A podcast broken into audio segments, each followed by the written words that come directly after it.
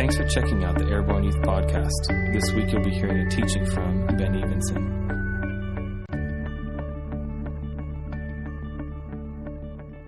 How many of you ever heard um, of a mustard seed? Anybody ever heard of a mustard seed? Yeah, a few of you. Okay, so here we go. Matthew 13. You going to put this up on the screen, Brent? Matthew 13 first. Um, here we go. He told them another parable. This was Jesus talking. The kingdom of heaven is like a mustard seed which a man took and planted in his field. How many of you have ever planted something before? Yes. And all of a sudden, you water it, and the next day you come out and nothing, right? But here we go. It says in the next verse right here, it says, Though it is the smallest of all seeds, yet when it grows, it is the largest of garden plants and becomes a tree, so that the birds come and perch in its branches. Okay? This is this reality that Jesus talked about. And then there was another time he talked about a mustard seed. Somebody give it to me. Where was it? Anybody know or what it says? When did Jesus talk about a mustard seed? Come on, you know this. Come on. What did Jesus say about a mustard seed? We're going to go there, Brent. Matthew 17. Anybody remember? Yes. Yeah. He replied, um, Truly I tell you, if you have the faith as small as a mustard seed, you can say to this mountain, Move from here to there, and what? And it will move. How many of you have ever done this? You tried well, dang, what's going on, right? Like a faith of a mustard seed is this tiny little thing, right? So you don't need much faith to do major things, right? I think we read that that way. And I heard, I know Nathaniel caught this too, Kris Vallotton talking about this, and I want to expound a little bit on a little bit more of what this looks like. And it all kind of ties back to even what we did this last week and certainly forward to what your school year can look like this coming year. Does this make sense? Are you with me? So, this translation probably isn't perfect, okay? But essentially it says if you have the faith as small as like a mustard seed, a mustard seed requires a huge amount of faith. Right? That's a mustard seed right there. Yep. That's a human hand and that is one mustard seed. Okay? So, how much faith do you have? I would say you have more than that. Probably. It says in the Bible that God gives each person a measure of faith. And if he was requiring of his dudes to have the faith of a mustard seed, then there must be at least that much that he would give you. He's not saying, like, go find faith. Go find it. Go hunt it down. No, he said, like, you've been given faith, but faith has to be activated. Faith doesn't just happen, right? Now, listen, I can put faith in this stage, right? Like this that took like a tiny, tiny bit of faith, right? Because it could have collapsed, right? How many of you ever sat on a chair? Yeah, do you like get down on all fours under the chair and inspect every inch of it before you sit down? No, you just, no, you don't. Or the couch, you know, you're just like, boom, like you're ex- exercising faith every time you sit down on something. In fact, every time you step on the sidewalk or the floor, you're just expressing faith in that floor to not just suck you in? Why is it so easy for you to express faith in the ground that you walk on? Anybody? What? Because you're used to it. You've done it so many times, right? Have you ever seen a tiny little baby try to do something new? It's like, you know, like they free their on their butt. They like they just don't know what is supposed to happen. But in experience over time, we don't even question that the stairs to the front door of the house are going to hold up because you know it's easy, right? Because things have been exercised over time, faith has been easily strengthened. But now that's like such little, that's like minimal faith. It's like, oh yeah, I walked up the stairs and they didn't collapse. Duh, right? But here's the deal how about moving a mountain? I know, it's like, yeah, I did it last week. it's kind of boring. Lots of people got mad because their house fell over. Like, I don't know. Like seriously, you're like, oh, what, but what is Jesus talking about when he says, if you have the faith of a mustard seed? Now, when you look at that mustard seed, how, how big do you expect that plant to be? Yeah, you think like a mustard plant, like a little tomato bush, right? How about this? Switch to that next picture, Brent. That's a mustard tree. right? That's pretty intense. Like you see like a road and a house under it. A couple of houses. There's like two buildings underneath the mustard tree. Look at those palm trees that are right in front of it. Palm trees are huge if you've ever seen them, right? Those are big, tall, like this is a fence right here, right? Those are goats. That's a mustard tree. Now listen. Did that mustard seed just go boom and the ground exploded and branches went everywhere and small animals were killed every direction like No. That tree probably took 300 years or whatever to grow. I don't know the facts on it, but you know how this works, right? You've seen plants grow. So, do you think that Jesus might be saying that if you have the faith of a mustard seed, meaning this faith is not just a faith that's like, oh, I believe, Lord. Why didn't you show up? Like, or does it mean, God, I know that that's what's coming out of that tree. So my faith says it's coming and it's going to be way bigger than this little thing that I see right now in front of me. It's a ongoing I believe until it happens even if I don't see any results cuz you can plant a seed the next day go out and see nothing and say wow that seed must not work. That's a mustard tree. Right? You shouldn't have left, man. Uh, it's like the anyway. Okay, seriously, Brent, go back to the previous pic. Did you see the seed? Okay, boom. That's what comes from that little seed over time. So listen, how many of you have ever wished for something from God and it didn't show up? Wow, right? How many of you have waited for 300 years for it? No, you haven't. None of you have waited more than like 18 years for it. Right? Does this make sense? So here's the deal. How many of you have ever been in worship, singing with all your heart, and not felt a thing? Right? And you start to go, and what if that happens three Wednesdays in a row? What if it happens for three years in a row? How? I would probably not go to. What if it's more about your faith in what God is actually doing beyond what you can see?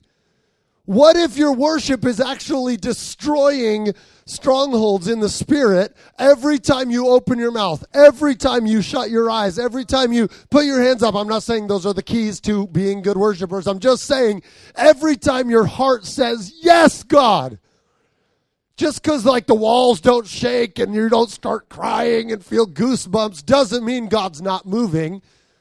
So don't root your faith in what you feel very like right in this very second. Real versus feel. You guys didn't forget that. Yes. All right, good. Remember that week? Real versus feel. It's a difference. Feelings are not bad, but they're not it.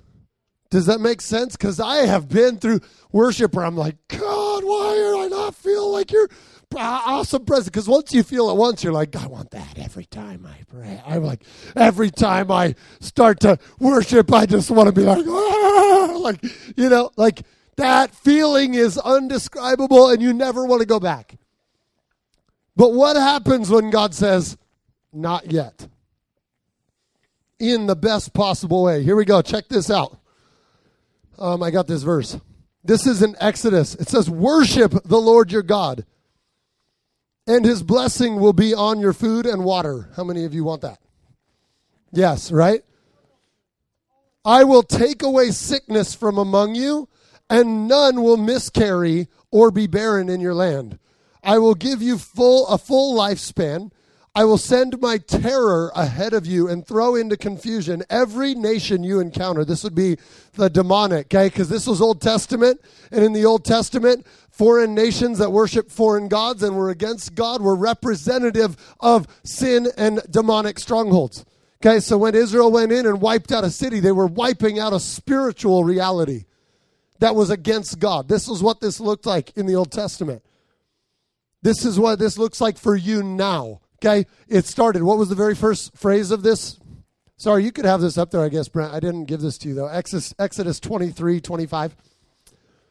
If you want to throw it up there. Worship the Lord your God. Man, how about that? None will miss, uh, I will take away sickness, and none will miscarry or be barren in your land. I will, fit, I will give you a full lifespan. I will send my terror ahead of you and throw into confusion every spiritual stronghold that comes against you. We'll fill that in in a New Testament paraphrase because no longer do nations represent the demonic, but the spirit still exists. And we are at war with every demonic stronghold and principality that we come up against. Depression. How about that? The spirit of suicide and self harm and the spirit of like abortion and the spirit, like you name it. Like we could go on and on. The spirit of self love. How about that? Like being too stuck on yourself. I will throw into confusion every spiritual stronghold you encounter. I will make all your enemies turn their backs and run. I will send the hornet ahead of you and drive the Hivites, Canaanites, and Hittites out of your way. Those would be representative of other spiritual strongholds. But I will not drive them out in a single year because the land would become desolate and wild animals too numerous for you. So God says right here, I will drive them out, but I can't do it all at once because it wouldn't be the right timing for you to walk into it because by the time you got to the land, it would be desolate and there'd be too many animals. It wouldn't be good for you. Do you get this? God promises, I'll go ahead of you. I'll wipe out the strongholds. But that doesn't mean they're all gone already. Does this make sense? I like this. This was so cool. Little by little, I will drive them out before you until you have increased enough to take possession of the land. I will establish your borders from the Red Sea to the Mediterranean and from the desert to the Euphrates River. I will give into your hands the people who live in the land, and you will drive them out before you. That's all we're going to do. Do you get the power of what this is? It all started with worship the Lord your God. That comes by an act of faith. And we watched this happen in the city of Harrisburg over the last 20 years, over the last four years, over the last three weeks where there were mission teams coming in. We're watching spiritual forces evaporate. I'll tell you, most of the worship time that we spent, because we worshiped in the morning and we worshiped at night for an hour and a half, and most of that time I didn't feel anything happen at all. But I knew because God said, if you worship, I'll drive them, I'll, I'll drive it out before you. I was like, okay, we're going to worship because I know God's moving even when I can't see it. Some of you have that really cool gift of seeing in the spirit better than I can and you probably would have been there going like, I just watched this leave and I just saw this and blah, like, and I'll be like, really? Okay. Like, and that's fine. I'm not like, I don't need to see it in order to worship because I know it works. I just know by faith, I say, nah, I will worship the rest of my life if I never get another warm, fuzzy feeling ever again. I will.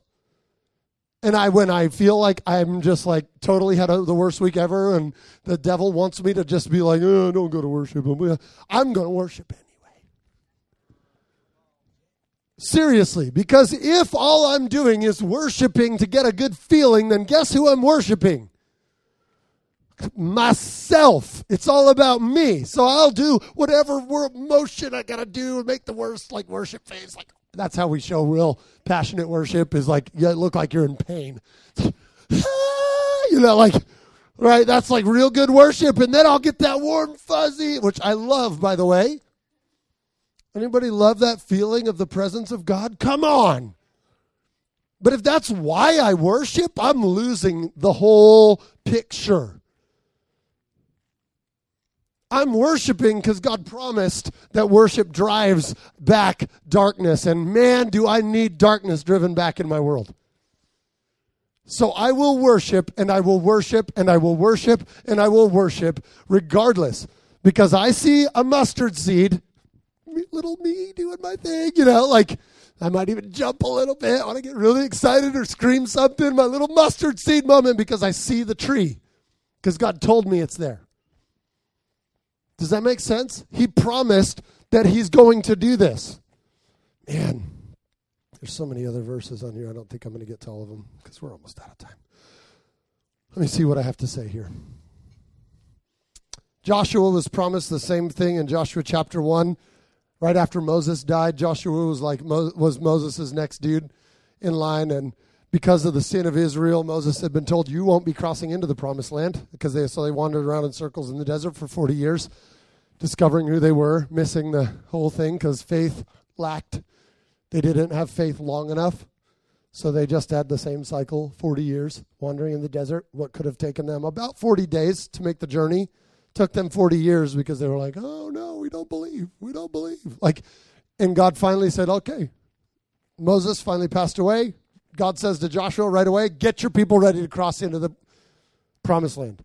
This is the time. Every place you set your foot will become yours.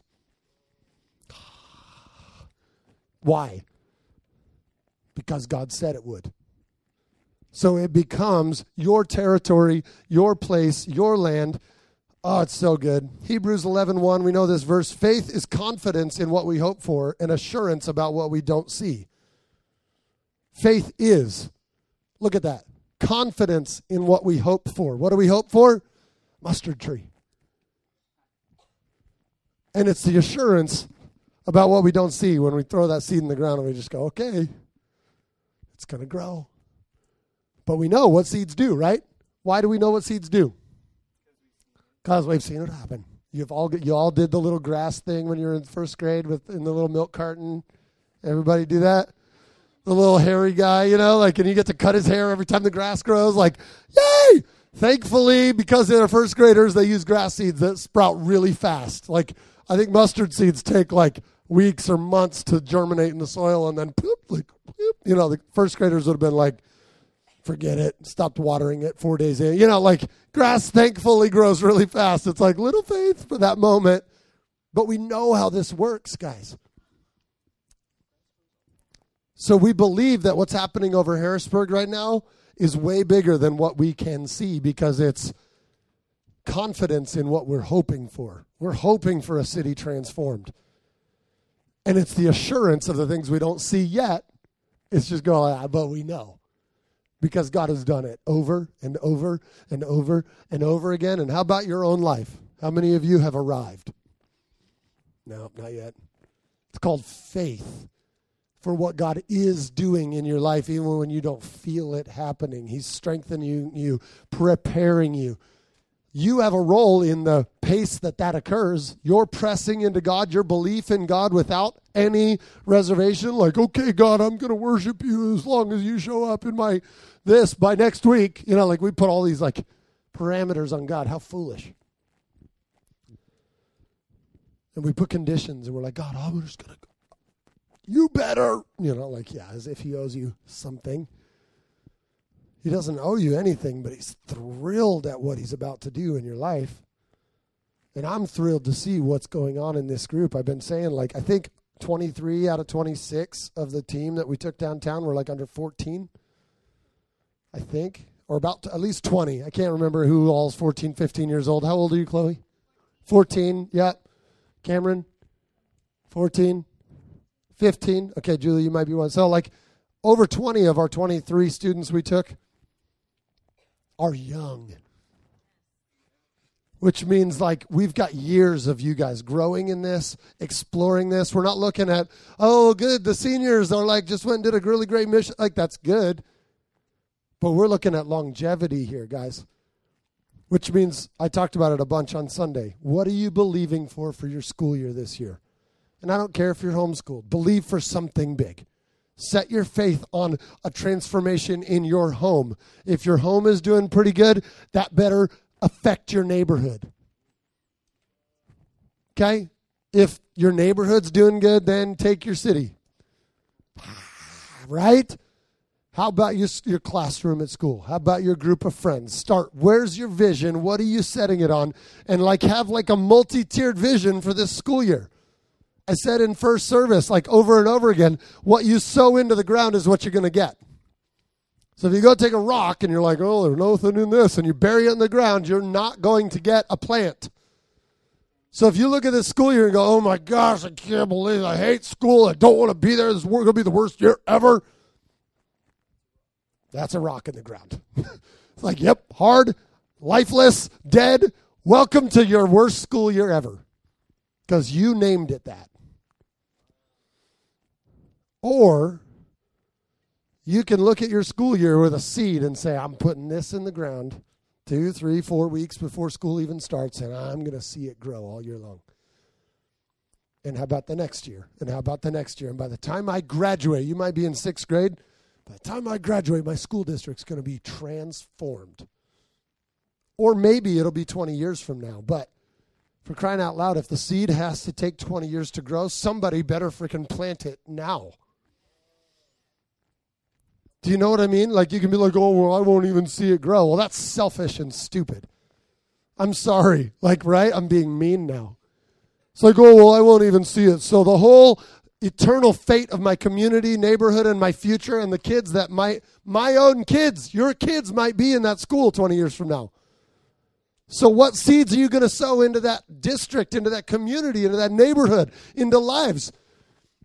All the people around you are going to be the parents of your kids' friends. Probably, maybe. So sow seeds into your future. So some that will sprout in a year and some that will sprout in a hundred years. They're all going to be the great fruit that God produces. And they don't have to be big seeds. I don't really know of very many big seeds. Almost all seeds are small. So do something this year. What's your vision? What do you want to see in your school? We talk about this too much, probably way too much. But it can happen, will happen. God's all over it, but He's like, I need somebody plant the seed. Like, somebody. God causes growth. We can't make anything grow. Do you know that?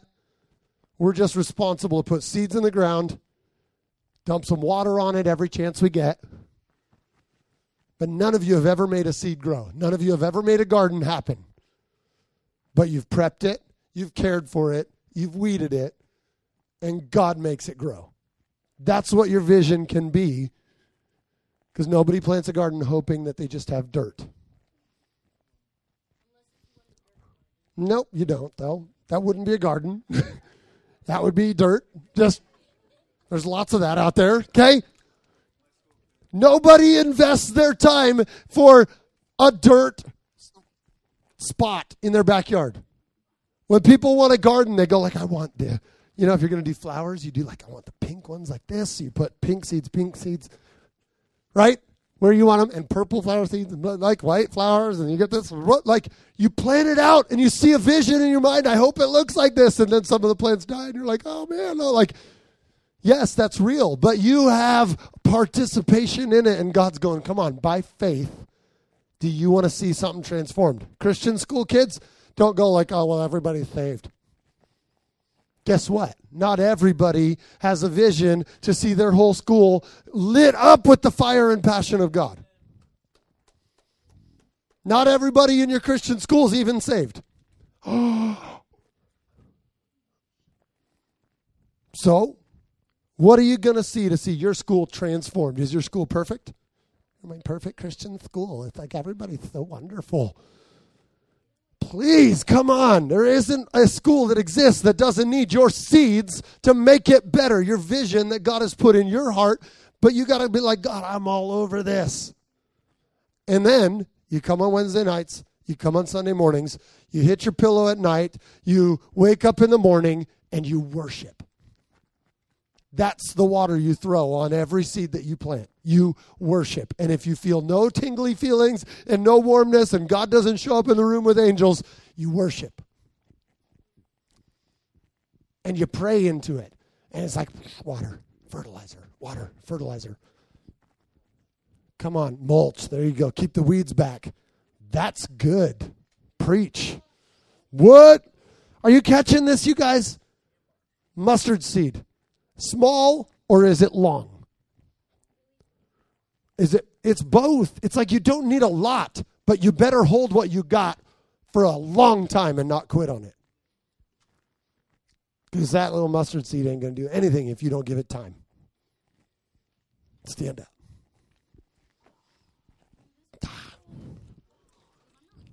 What? Mulch? Oh, we actually do have a theme. We forgot to tell you what it is. It's Unstoppable, which I heard then is one of Josiah's songs on his, it's a single on your, anyway, that's cool. I didn't know that. I really genuinely didn't know that. But we're, it's unstoppable. Because guess what happens to a seed that gets taken care of?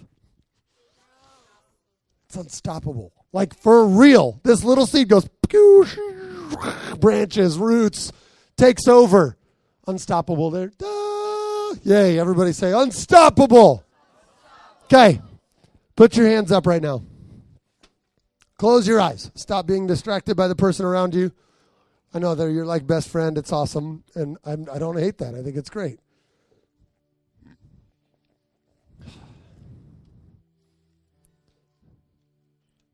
Right now, I want you to just begin dreaming with God about your year. And yes, we're doing this three or four weeks before school starts on purpose. Because school starts and you get busy and all of this. And man, if you don't have a vision going in, you probably are going to dread the school year starting. But what if your vision was to see something so radical happen in your school that you'd actually get excited to show up every day that first day, that second day, that third day. Because the evidence of things hoped for and the assurance of things you don't yet see draw you to your school every day with a passion and a fire and an excitement because you're going to see God move in your school. And I believe with all my heart that God is faithful and plants do sprout and it's so exciting to go out to your garden and start to see little green things popping up. There's no fruit on them. But little moments where God steps in and gives you little, hey, I'm moving. Hey, I'm growing. Hey, I'm doing it. And you celebrate when you see little things. You hear all these stories about all these students praying for their for, praying for people in the city and praying for strangers and hopefully all you guys like can do this but I think Hope and Joy, who was praying for girls in their basketball team? Was it one of you guys? Your mom was saying? Did you guys pray for somebody on your basketball team or somebody? Someone? I forget who it was. I can't remember.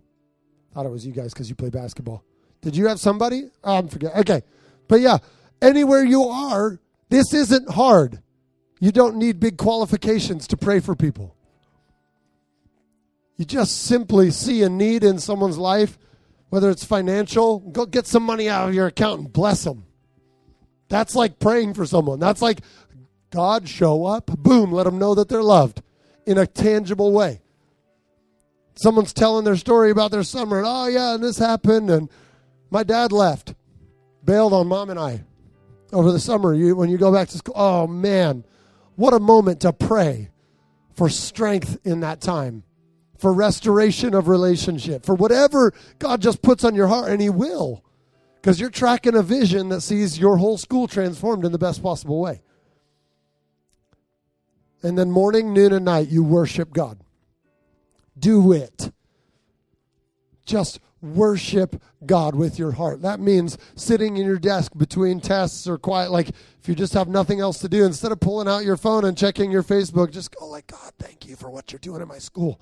You don't even have to say it out loud if you're embarrassed, but I bet you do this for three, four months, you'll start seeing God moving so powerfully in your school that you'll start praying out loud in your classroom because you'll be so excited you won't care anymore what everybody thinks because they're getting all affected and blown out and blessed by the presence of God in your school.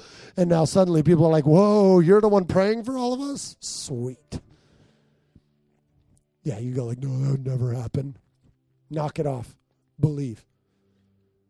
It's not up to you, it's up to God to carry that out. But you've got to stand in faith and not go like, oh, that's not going to happen in my school. My school's terrible. Worship. Drive back darkness. Drive back every principality in your school. every demonic force and presence that there that's there. You to you may not see it happen, you may not feel anything happen. It might get wind or something cool happen as you're like praying for your school, for your friends. But even if you don't, worship because God said, when you do, I'm pushing back the dark. Come on, if you don't get a vision for your school year, it's going to suck. I'm so serious. Like, what in the world? What are you doing? What are you going to do for nine months sitting in a desk taking tests and doing homework? If that's what it's all about, it might be weird if you're enjoying it. Come on, for real? Some of you might. I don't want to offend anybody that loves school every minute of every day because it's just learning. But come on, there's got to be more to it than homework and tests that you will not remember three weeks later. Set a vision in your mind for what God's going to do in your school. Ask Him if you're like, I don't even have a clue what that's supposed to look like. Ask Him and then give Him time to answer. Don't wake up in the morning and be like, God, show me a vision for my school. All right, off to my games. Like, all right, uh, like, come on. Meditate with God. You don't have to be weird and religious about it. Like, oh. But as you go through your day, be like, God, show me stuff. Speak to me. I want to hear your voice. I need a vision from heaven. Is that cool? I'm talking really long. I'm sorry. Kind of. Put your hands up again. Say, God, thank you for giving me vision for my friends, my school, my family, my neighborhood, my city, my state. It just keeps getting bigger. When you start dreaming with God, it doesn't get like, oh, that was boring. It's like suddenly you start getting bigger pictures. So, God, thank you for vision for my entire country. God, for the world. You can repeat after me. For my country, for my world, from the littlest to the smallest, or to the biggest, sorry. God, I thank you that you've promised to move. So, God, I want to plant seeds for these things that I believe for. And I trust you in faith that it's going to grow. In Jesus' name, amen. This podcast was recorded live at a Wednesday night youth meeting. To find out more, check us out on Facebook and Instagram by searching Airborne Youth.